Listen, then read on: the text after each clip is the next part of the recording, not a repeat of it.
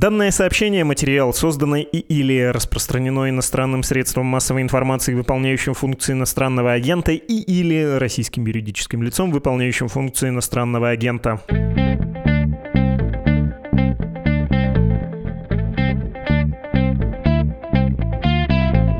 Рад представить Александра Филипенко, американистка, старший научный сотрудник Института США и Канады Российской Академии Наук, кандидат исторических наук. Привет. Привет, привет. Меня зовут Владислав Горин. Хочу напомнить, я, я сотрудник издания «Медуза», и вы слушаете наш самый часто выходящий, ну и чего скромничать, самый популярный подкаст. Он называется «Что случилось?», посвящен новостям, которые долго остаются важными, то есть объясняет события в широком контексте, так что выпуски можно слушать и день в день, и попозже. Сегодняшний эпизод записывается 16 ноября, и мы благодаря Александре немного нагоним время. Подкаст не выходил пару недель, промежуточные выборы в Соединенных Штатах которых мы пропустили, так что обсудим и их. Но основная тема, я бы описал ее так, детрампизация республиканской партии в Америке. У нас есть, конечно, повод, ожидаемый, но для порядка надо и о нем сказать. Предыдущий президент США Дональд Трамп заявил, что вновь будет баллотироваться на пост президента, конечно, от республиканской партии, случится это в 2024 году. Он сказал, цитата, которую как будто когда-то уже ты читал, чтобы снова сделать Америку великой и прекрасной, Красный. Сегодня я выдвигаю свою кандидатуру на пост президента Соединенных Штатов. Возвращение Америки начинается прямо сейчас. В своей речи он заявил, что при Джозефе Байдене Соединенные Штаты вступили в полосу упадка, что демократы это сделали тем, что занялись Украиной больше, чем Соединенными Штатами. Александр, можно мы начнем с базовых вещей? Что собой представляет республиканская партия сейчас, в середине ноября 2022 года? Ну да, вот это важно подчеркнуть, что мы говорим именно в середине ноября, не в начале ноября. А вот мы говорим именно 16 ноября. На данный момент республиканская партия представляет собой такую партию в некотором роде даже растерянную. Несмотря на то, что а, республиканцы вот берут нижнюю палату Конгресса, казалось бы, они выигрывают, но они на самом деле, так скажем, проигрывают сейчас. Они, выигрывая, проигрывают, потому что партия действительно действительности находится на перепутье в данный момент. И здесь уже разговор не о конкретных выборах вот сейчас, вот сиюминутный какой-то вопрос 22 года, а в целом про республиканскую партию и в целом вообще про возможную партийную перегруппировку какую-то, которая в целом может произойти. То есть такое бывало в американской истории, это не то, что это будет что-то неслыханное и невиданное. Поэтому сейчас республиканская партия — это, с одной стороны, де-факто партия Дональда Трампа. Он де-факто остается лидером партии. Это все равно человек, про которого мы продолжаем говорить везде, а уж тем более в США про него говорят постоянно. А де юре это партия, которая потеряла поддержку таких правых республиканцев, скажем так. Правые республиканцы не выступили так хорошо, как это ожидалось. То есть получается, что сейчас вот ровно в данный момент партия находится на перепутье, куда двигаться. Двигаться двигаться за Дональдом Трампом или же, наоборот, противостоять ему с возможным дальнейшим расколом и потерей большого количества голосов. Про правых республиканцев, почему с ними не получилось, особенно интересно, потому что у нас был вообще разговор про Трампа и про то, может ли он вновь стать президентом, и кто ему будет противостоять в таком случае, если он выдвинется, неужто Байден. Я помню твою мысль, что много кто пытался, в том числе в республиканской партии, воспроизвести успех Трампа, и не вышло ни у кого, потому что это набор уникальных характеристик, а не ролевая модель. И на последних выборах, кажется, происходило происходило то же самое, что и в Конгресс, и в Сенат, и на губернаторских выборах были кандидаты, которые пытались быть Трампами, у них не получилось, они были слишком радикальными, и, в общем, трампизм, включая то, что он даже не говорит, сам Трамп, но подразумевает, например, реванш за сомнительные выборы и историю с походом на Капитолий 6 января, это все не сыграло. А почему ты тогда говоришь, что правые республиканцы оказались отодвинуты, не включились? Ну, действительно, все пытались воспроизвести модель Дональда Трампа, все пытались быть Трампом. Но в итоге оказывается, что Трамп только Трамп. You can't out-Trump Trump. То есть невозможно переиграть его на собственном поле, невозможно его повторить на его собственном поле. То есть это действительно совершенно уникальная фигура для американской политики. И здесь личность имеет э, первостепенное значение, а не идеи или какая-то политическая программа программа, скажем так. Поэтому все люди, которые пытались это воспроизвести, у них по разным причинам это не получилось. И правые республиканцы, которых он поддерживал, они, в общем, оказались не так близки американским избирателям, не так интересны американским избирателям. Он просто как личность еще сам по себе привлекает очень много э, людей, очень много интереса. А правые республиканцы оказалось, что американцы не готовы их поддерживать, что они за ширмой вот Трампа это такая очень яркая личность, это шоу-бизнес.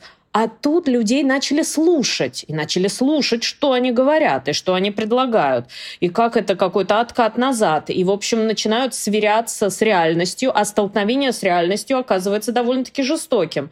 Оказывается, что Трамп очень много говорит неправды, а когда дело спускается на уровень ниже, на местный уровень, когда люди прекрасно понимают, что происходит в их штате, в их городе, это уже выборы там мэров, губернаторов, людей, которые будут выступать в палате представителей, представителей от этих штатов, к ним начинают прислушиваться. То есть за этой ширмой трамповской можно и не услышать, что там в действительности он говорит.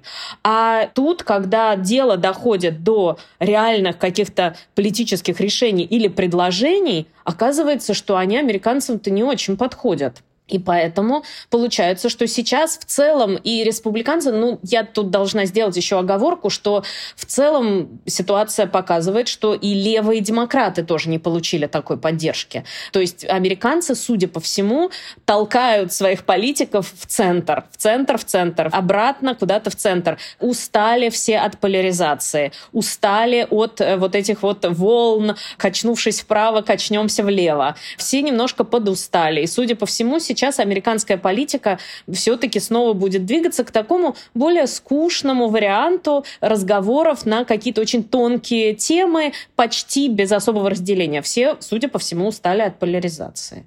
Ну, то есть это возвращение к Бушу-младшему примерно, вот это время.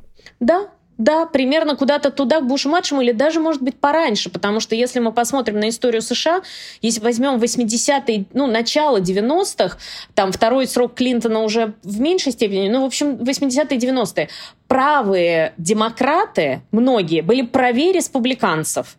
И были левые республиканцы, которые были левее многих демократов. То есть партии, они, в общем, пересекались между собой, и такой инь-янь присутствовал некоторым образом. Поэтому, да, тут получается, что американцы, может быть, соскучились по скучному. Все-таки хотят немножко вернуться к такой централизации американской политики. Немножко отойти от вот этих крайностей. Собственно говоря, это показывает не только республиканцы, но и демократы тоже. Давай поговорим про красную волну и почему ее не случилось. Что такое красная волна? Это публицистическое обозначение победы республиканцев, потому что красный цвет республиканцев, консерваторов. Почему она должна была случиться? Ну, кажется, потому что для этого были все условия. Ну, потому что есть и такое свойство у системы, когда одна партия захватывает, ну, скажем, исполнительную власть, оппозиционный электорат мобилизуется, и не определившиеся, да, неортодоксальные избиратели тоже предпочитают отдать свой голос оппозиционной партии для того, чтобы соблюдать баланс.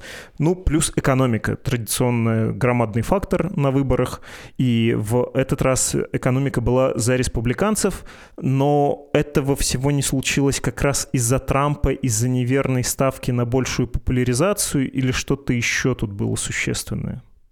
Ну, буквально летом, когда мы говорили, было очевидно, что вопрос запрета абортов является ключевым сейчас вопросом для американцев.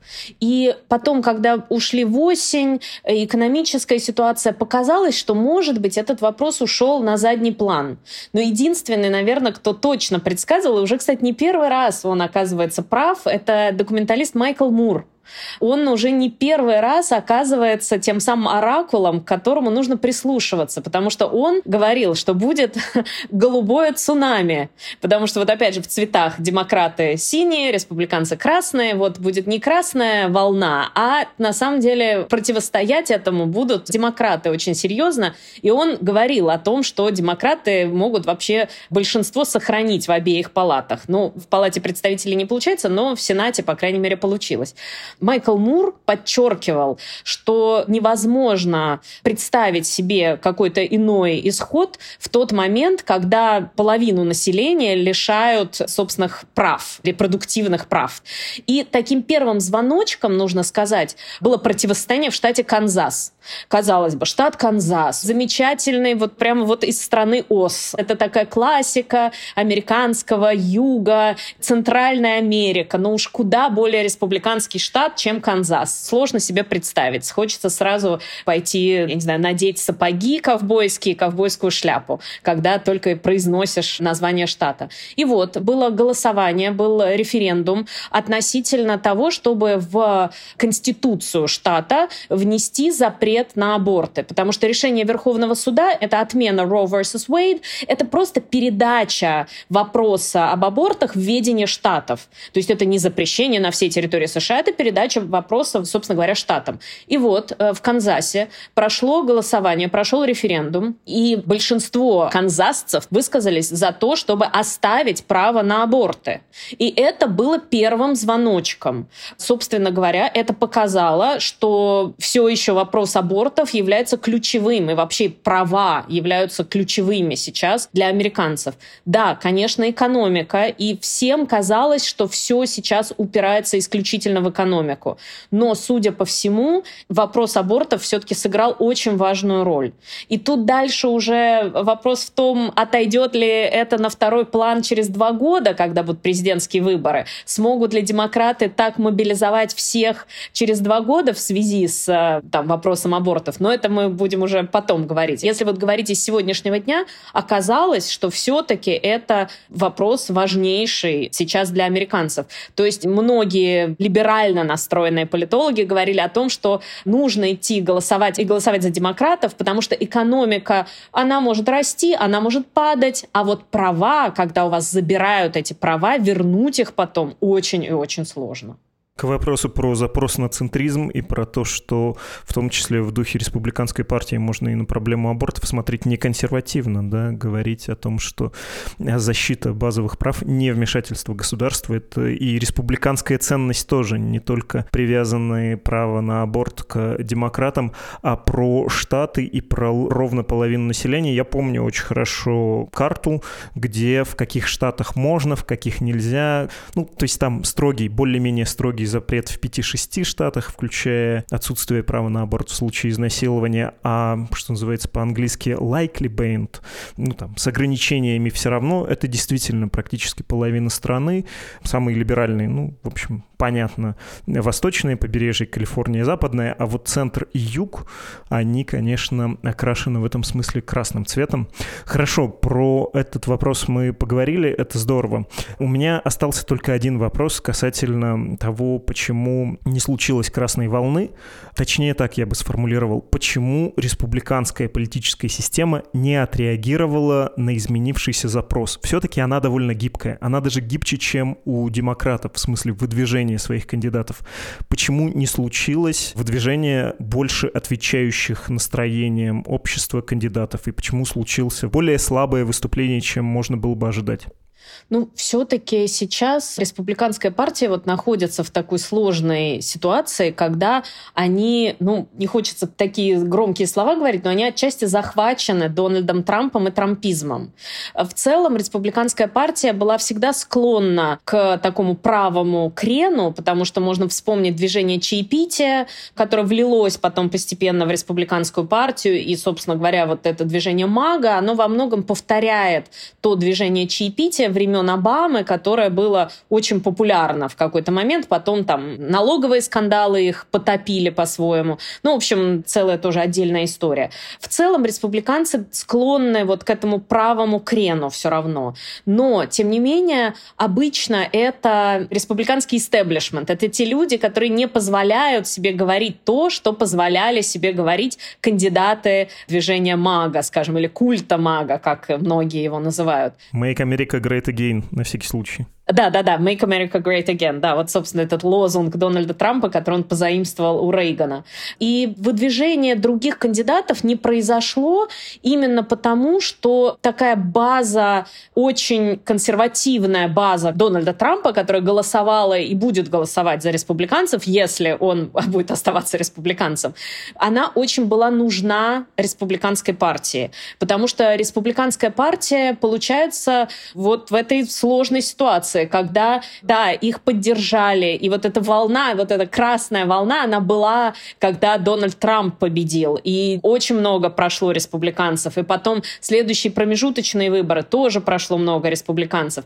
Но Дональд Трамп привел очень много людей в республиканскую партию, но и оттолкнул огромное количество. И из-за того, что он оттолкнул очень многих, даже таких консервативных республиканцев, ну, первый приходит в голову Лиз Чейни, конечно, это дочь серого кардинала республиканской партии, бывшего вице-президента Дика Чейни. Следующий — это сын Руперта Мёрдока, Джеймс Мёрдок, сын миллиардера, человека, который, можно сказать, проецирует э, республиканскую повестку через канал Fox News и огромное количество других средств массовой информации. Вот сын этого серого кардинала, тоже республиканской партии, он сейчас вложил 100 миллионов долларов в демократов. То есть, в общем, очень много многие республиканцы отходят от республиканской партии, отодвигаются от республиканской партии именно из-за вот этого крена трампистского. Соответственно, республиканская партия к 22 году пришла к тому, что от них отошло много умеренных, остались вот эти вот правые, и получается, что для того, чтобы победить на выборах, нужно, так скажем, усесться на плечи вот этих правых, прокатиться на них и надеяться на то, что в действительности можно будет свою повестку проводить каким-то образом. Но они на это рассчитывали, а в итоге оказывается, что партия вот захвачена своего рода этим правым крылом, потому что, ну, иначе если они их потеряют, они потеряют еще и, они уже потеряли часть умеренных. Поэтому нужен какой какой-то очень сильный лидер, который сможет вернуть умеренных республиканцев к республиканской партии, чтобы они просто не боялись потерять вот это правое крыло. Про нового лидера есть заголовок у политика сегодняшний про то, как Десантис ответил на вопрос, будет ли он выдвигаться в президенты Соединенных Штатов, участвовать в республиканских праймерис. И словами это не передать, потому что в заголовке смайлик вот такой, пожимающий плечами человечек. В общем, э, порадуемся за то, что не только «Медуза» любит э, смайлики в заголовках, но и коллеги тоже. Про Десантиса надо будет поговорить отдельно, понять, кто это такой и что он может дать и партии, и политической системе, ну и, в общем, большой истории. Но, кажется, необходимо обсудить еще один вопрос, который тоже мог, наверное, сыграть, но не так, как мы себе представляем с этой стороны океана. По понятным причинам украинский вопрос кажется нам более значимым, чем он представляется избирателям в Соединенных Штатах. И когда читаешь вот эту речь на выдвижение Трампа, и он говорит, при мне бы не было войны в Украине, ты тоже так неосознанно ставишь галочку, да, вот выделяешь жирным шрифтом, кажется, избиратели так это не выделяют. И вот эта риторика «давайте заниматься делами дома, а не отправлять миллиарды в Украину», она не особенно популярна, да, ведь была? Во время кампании, я имею в виду, не сильно сыграла. Да, это один из вопросов, про который легко довольно-таки говорить внутри США, потому что это не касается экономики, в экономику нужно погружаться, а здесь все очень просто. Белое и черное. Вот есть хорошие, есть плохие. Нет даже полутонов каких-то. Вот просто плюс и минус. И с одной стороны, это очень просто и понятно для американских избирателей. И для американцев, собственно, куда идут деньги, почему туда идут деньги, почему нужно тратить деньги на Украину. Это все довольно-таки понятно. Однако, конечно, те суммы, которые выделяются, действительно очень серьезная помощь, и такую помощь США не предоставлял даже своему главному и ближайшему союзнику и другу Израилю в период второй интифады. Это огромная, огромная помощь. И тут э, нужно сказать, что демократы и вообще Джо Байден, который вчера запросил еще один новый пакет на 40 миллиардов практически, там 37 миллиардов, они совершают удивительные поступки вообще для американской политики. Там и на уровне иммиграционной политики тоже количество беженцев, которые они принимают. Ну, в общем, по всем уровням, по всем уровням. При этом, конечно же, для американских граждан важно понимать, что они помогают кому-то супер хорошему. И поэтому личность играет огромную роль. Личность президента Зеленского здесь играет наверное, ключевую роль. Тут, конечно, это нужно обсуждать скорее с психологами, а не с политологами, но у меня, как у просто наблюдателя стороннего, складывается такое впечатление, что американцы компенсируют президентом Зеленским отсутствие лоска, скажем, в своей нынешней политической элите. Потому что, ну вот если мы посмотрим на американских политиков, ну вот, кстати, Рон Де Сантис, про которого действительно надо поговорить, он скорее вот для такого американского сериала он подходит вполне. Дональд Трамп, Джо Байден, ну как-то это не очень интересно за ними наблюдать. Они не являются героями американских фильмов. Их в Голливуде сложно представить. Обаму легко представить, Клинтона легко представить. Даже Буш-младший, он по-своему такой интересный персонаж. И прочее, прочее. Очень не хватает голливудщины, скажем так, в американской политике сейчас. Или даже если мы не берем возраст, там Джон Маккейн, ой, какой вот, вот прям американский герой военный. А сейчас таких героев, кажется, как-то не хватает. И получается, что Украиной американцы компенсируют недостаток вот этого героизма и голливудскости в своей политике. И поэтому, как мне кажется, вот эта тема Украины, она остается важной для американцев. Она, конечно, не так звучит, как у нас, безусловно, но это что-то про Голливуд. Это вот такая история для HBO. Вот это что-то туда. И поэтому это очень просто и понятно и приятно поддерживать.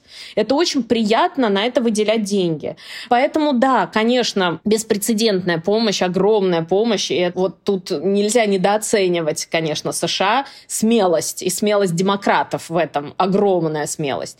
Но мне кажется, что тут играет роль еще и вот этот, ну, назовем его голливудским таким аспектом. И при этом, да, это звучало все равно на предвыборной кампании, потому что наверняка вы все слышали, когда говорили, что ни один цент не пойдет на поддержку Украины и все такое прочее. Да, это звучало, но все равно пока перевешивает понимание, что вот мы помогаем супер хорошим, вот есть плюс, мы им помогаем, и дополнительно к этому они еще очень интересные, голливудские, такая вот история, арка героя такая есть замечательная. В общем, демократам это не стоит политических очков и дурацкий комментарий. Может, Зеленский мог бы стать губернатором Калифорнии? Были такие случаи, когда иностранные актеры занимали этот пост. Президентом нельзя, надо родиться в США. Возвращаясь к поводу и возвращаясь в серьезное русло, а что пишут про выдвижение Трампа и какие препятствия отмечаются на пути его победы, почему она может не состояться. Ну, в первую очередь пишут про то, что он не нов. Ну, буквально ему, конечно, 80 лет, но иджизм отодвинем, кто из нас не стареет, все мы не молодеем. Но в другом дело. Избиратель его уже как бы знает. Для него, для избирателя нет сюрприза в том, что Трамп э, придет и устроит вот нечто такое, о чем он мог создать впечатление во время дебатов, э, скажем, с Хиллари Клинтон, вот он мог обеспечить это ощущение, что еще чуть-чуть, и в Вашингтоне он разгонит, обрубит, пресечет, проведет э, какие-то эффективные реформы в духе совершенно деловом, таком, в духе успешного бизнесмена, но ничего этого не произошло. Четыре года было видно, что не так-то это просто, сказка не наступает, даже если ты в нее очень сильно веришь. Из других факторов, э, что обычно отмечается, что играет против Трампа, что он отягощен скандалами и буквально делами, проблемами с законом, в том числе, ну тут не юридические претензии, но осадочек, что называется, остался конечно, наследие штурма Капитолия 6 января. Радикализм, предельный радикализм этой акции для одних, а для кого-то, для, наоборот, радикалов и трусость. Ну и финальное — соперники. Молодые львы или, а, если смотреть на звери консервативной партии, молодые слоны. Звучат фамилии Рон де Сантиса и намного реже Джеба Буша. В прошлый раз он праймерис довольно быстро проиграл внутрипартийные во-первых, какой еще фактор можно добавить, что может помешать Трампу, а во-вторых, конечно, хочется поговорить про этих соперников, особенно про Десантиса. Да, ну вот главное, да, все, что касается того, что он, с одной стороны, является для своих избирателей победителем в плане запрета абортов как раз, ну вот того самого передачи вопроса в ведении штатов, потому что он это обещал, и он это сделал. А вот то, что касается остальных его обещаний, здесь, ну, скажем, мало что получилось. Те законы, которые он провел, как исполнительные указы, особенно там и Muslim Ban, и это запрет э, въезд из мусульманских стран и разные другие ограничения иммиграционного характера и экономические какие-то исполнительные указы. Это все было либо отменено, либо преодолено, поэтому здесь особо какого-то наследия он не оставил. И ему не удалось сделать то, что он обещал, собственно говоря, своим избирателям, вот за исключением вопроса отмены абортов, ну то есть отмены решения Верховного суда о разрешении абортов на всей территории США, потому что ему удалось провести просто трех судей Верховного суда. И на годы-годы вперед суд стал консервативным. То есть нельзя говорить, конечно, республиканским, но он стал консервативным. Здесь, да, ему, конечно, удалось достаточно много. Но нет серьезного наследия. Э, плюс есть наследие американской истории, хотя, понятное дело, что ему дела нет до этого, но, тем не менее, исторически так сложилось, что человек, который проигрывает э, президентские выборы, он обычно уходит в тень, он обычно не занимается политической деятельностью или занимается минимально политической деятельностью. Единственным вообще президентом за всю историю США, который занимал два срока не подряд, а с перерывом, это был Гровер Кливленд. Это демократ, кстати говоря, политик, но нужно сказать, что он набрал большинство голосов американцев на трех выборах. То есть он набрал в 1884, 88 и в 1892.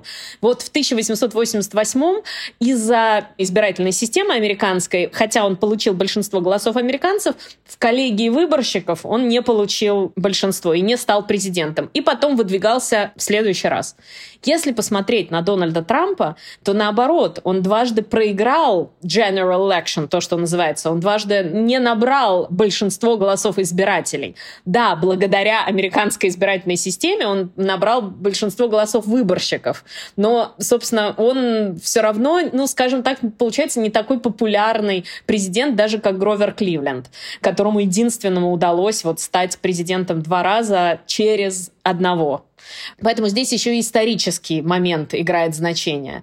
И я думаю, что сыграет роль тот факт, что от Дональда Трампа отдалились или отвернулись огромное количество его советников, в том числе, кстати, Иванка Трамп. Она заявила, что она не будет участвовать в политической жизни, ну, а значит, не будет участвовать в президентской кампании, в выборах сейчас. Она не будет больше заниматься политикой. То есть я предполагаю, что профессиональные различные политики, политтехнологи, вот будет сложно найти какую-то очень сильную команду для того, чтобы провести такую же успешную президентскую кампанию. Да, но, по крайней мере, в любом случае его ближайшие советники, те, кто помогли ему прийти в Белый дом в 2016 году, они уже не с ним. А многие из них даже написали какие-то разоблачающие мемуары. Если говорить про Десантиса, ну, сам Трамп, в общем-то, считает его, видимо, основным своим соперником. Это показывают не только опросы, но и Дональд Трамп заявляет, не надо тебе выдвигаться. Это губернатор Флориды, который на последних выборах с очень хорошим результатом победил, около 10% пунктов э, в отрыве от предыдущего соперника, 50 с чем-то процентов голосов, в отличие от преследователя, у которого 40 с чем-то процентов голосов. И Трамп сказал, не нужно тебе выдвигаться, республиканская партия партия этого не поймет, и я про тебя опубликую порочащую информацию. На что Десантис, естественно, ответил, ну вот когда занимаешься делом, тогда натыкаешься на встречный огонь. И все такое. Про то, будет ли он выдвигаться, он пока, вспоминаем этот смайлик, хранит молчание. А что насчет него? Это новый Буш в политическом смысле, вот как раз тот самый центрист, который мог бы составить конкуренцию, опять же, центристу-демократу. Этот человек мог бы ответить на запрос избирателей и потенциально победить? Ну, он, с одной стороны, очень связан с Дональдом Трампом, потому что изначально его продвигал Дональд Трамп, поэтому тут нельзя его назвать, наверное, таким уж центристом и таким уж классическим республиканцем, но, тем не менее, да, он является одной из э, таких сейчас звезд республиканской партии. Вот взошла его звезда. Немножко, конечно, рановато, немножко далеко еще до президентских выборов. Америка не успела посчитать голоса промежуточных выборов, а мы уже и про президентские заговорили.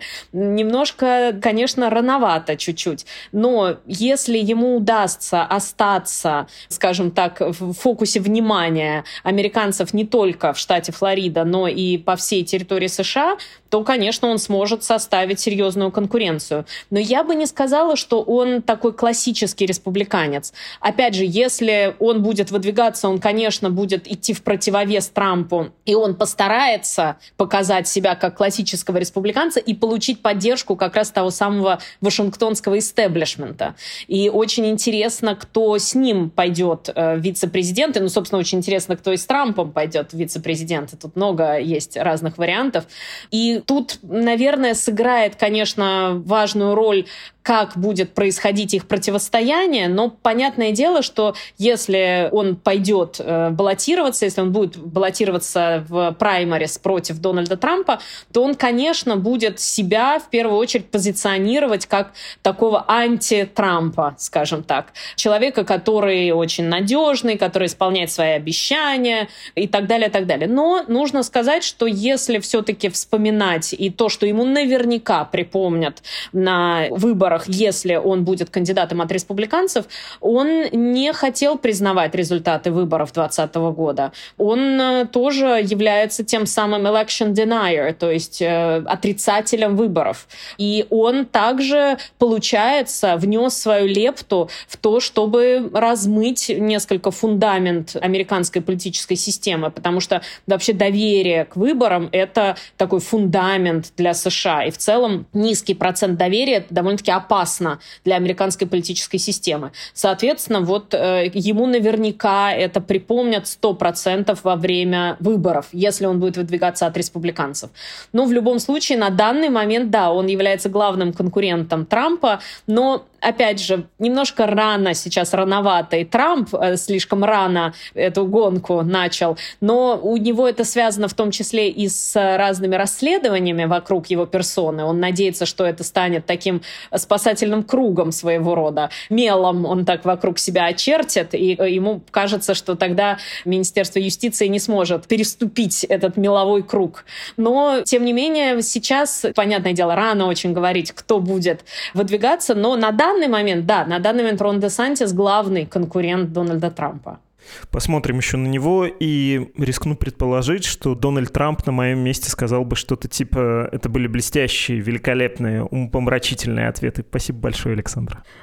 Спасибо огромное, очень-очень приятно, как всегда. Это была Александра Филипенко, исследовательница-американистка, кандидат исторических наук. А всем, кому показалось мало, обратите внимание, что в приложении «Медузы» снова есть раздел «Подкасты». Их число у нашего издания снова растет. После иноагентства все, кроме что случилось, было отправлено в свободное плавание, чтобы, не дай бог, не затонуло вместе со всеми.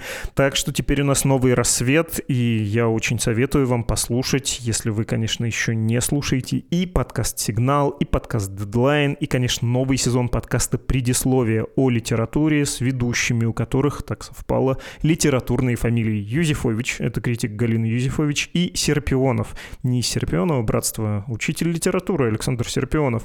Сквозной темой этого сезона предисловия стали книжки, которые проходят в школе, и ученики про них думают, за что нам это, к чему все это. Вот объяснение, даже если вы спустя годы не понимаете, к чему были эти страдания. Ну что, осталось сегодня только прочесть ваше послание.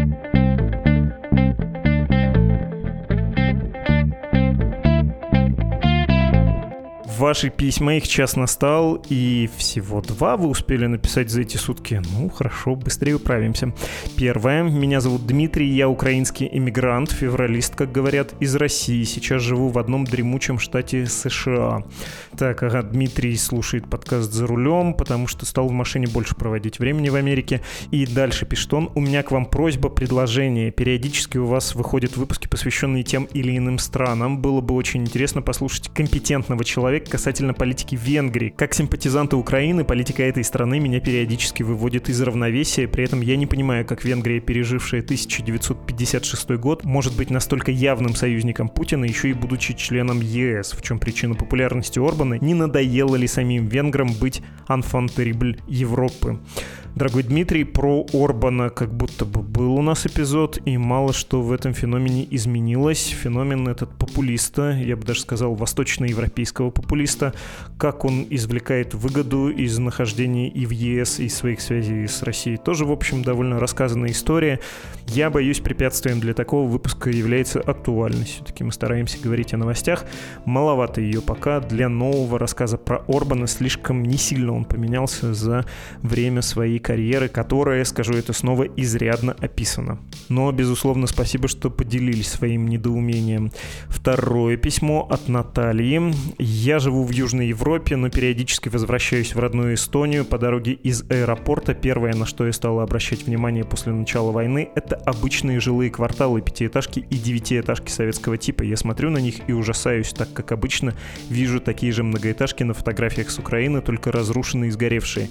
Я начинаю думать, что как сейчас в Эстонии. Люди мирно жили в Украине, но в одночасье их жизнь изменилась. Мариуполь, другие населенные пункты теперь сравняли с землей, а во дворах, где когда-то играли дети, теперь трупы и могилы.